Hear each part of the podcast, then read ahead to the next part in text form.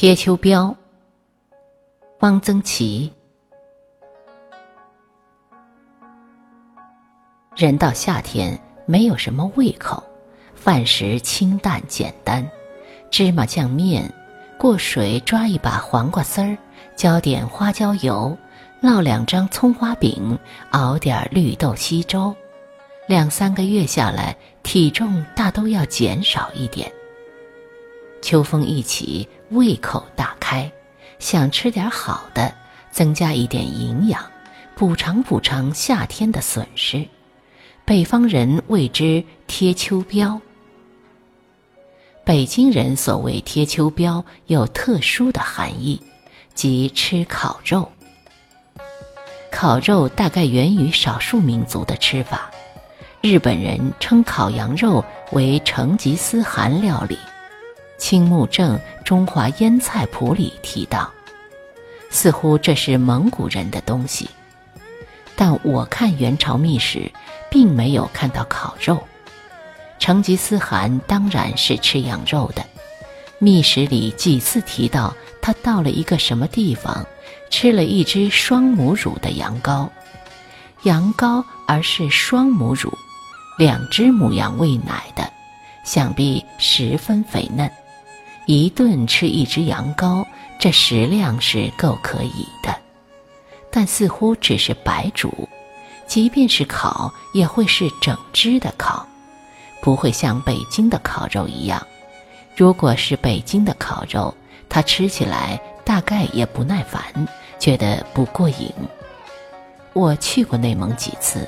也没有在草原上吃过烤肉，那么这是不是蒙古料理颇可存疑？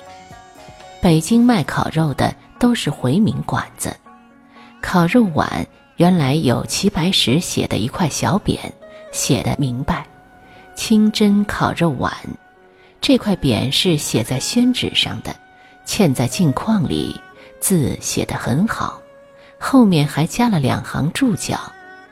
朱书无考字，应人所请，自我作古。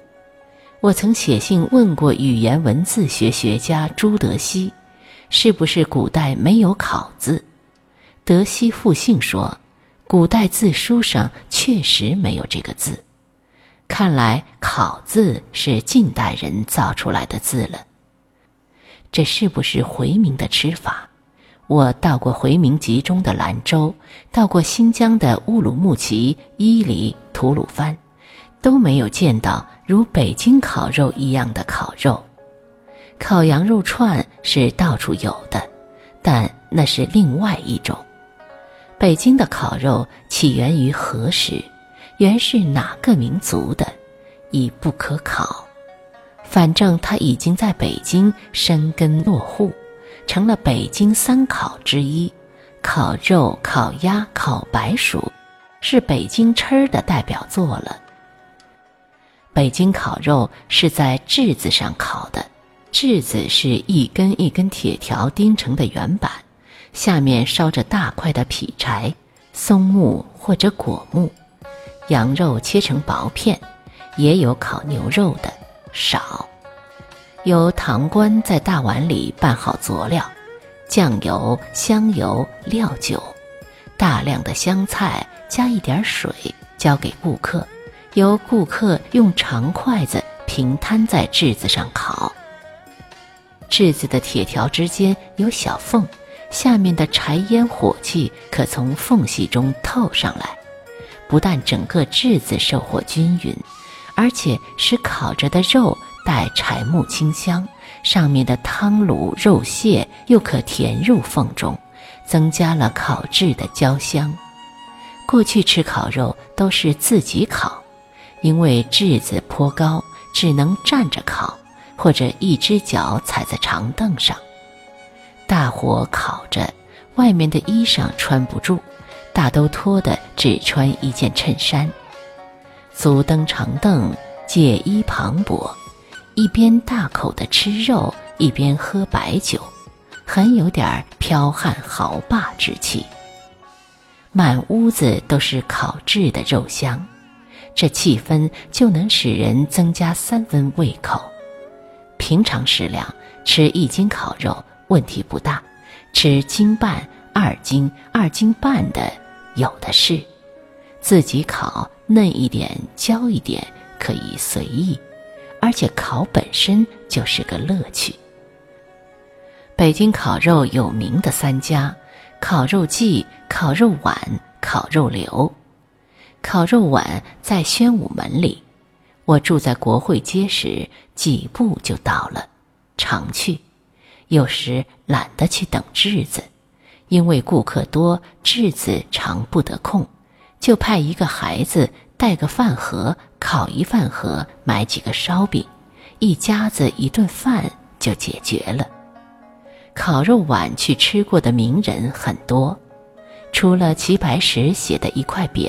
还有张大千写的一块，梅兰芳提了一首诗，记得第一句是“碗家烤肉旧驰名”，字和诗当然是许基传代笔。烤肉季在什刹海，烤肉流在虎坊桥。从前北京人有到野地里吃烤肉的风气，玉渊潭就是个吃烤肉的地方。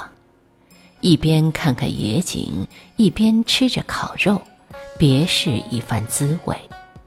听玉渊潭附近的老住户说，过去一到秋天，老远就闻到烤肉香味。北京现在还能吃到烤肉，但都改成由服务员代烤了端上来，那就没劲了。我没有去过。内蒙也有贴秋膘的说法。我在呼和浩特就听到过，不过似乎只是汉族干部或者说汉语的蒙族干部这样说，蒙语有没有这种说法不知道。呼市的干部很愿意秋天下去考察工作或调查材料，别人就会说，哪里是去考察调查，是去贴秋膘去了。忽视干部所说贴秋膘，是说下去吃羊肉去了，但不是去吃烤肉，而是去吃手把羊肉。到了草原，少不了要吃几顿羊肉。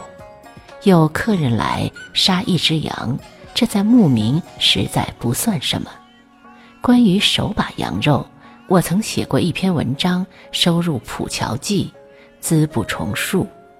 那篇文章漏了一句很重要的话，即羊肉要秋天才好吃，大概要到阴历九月，羊才上膘，才肥，人才可以去贴。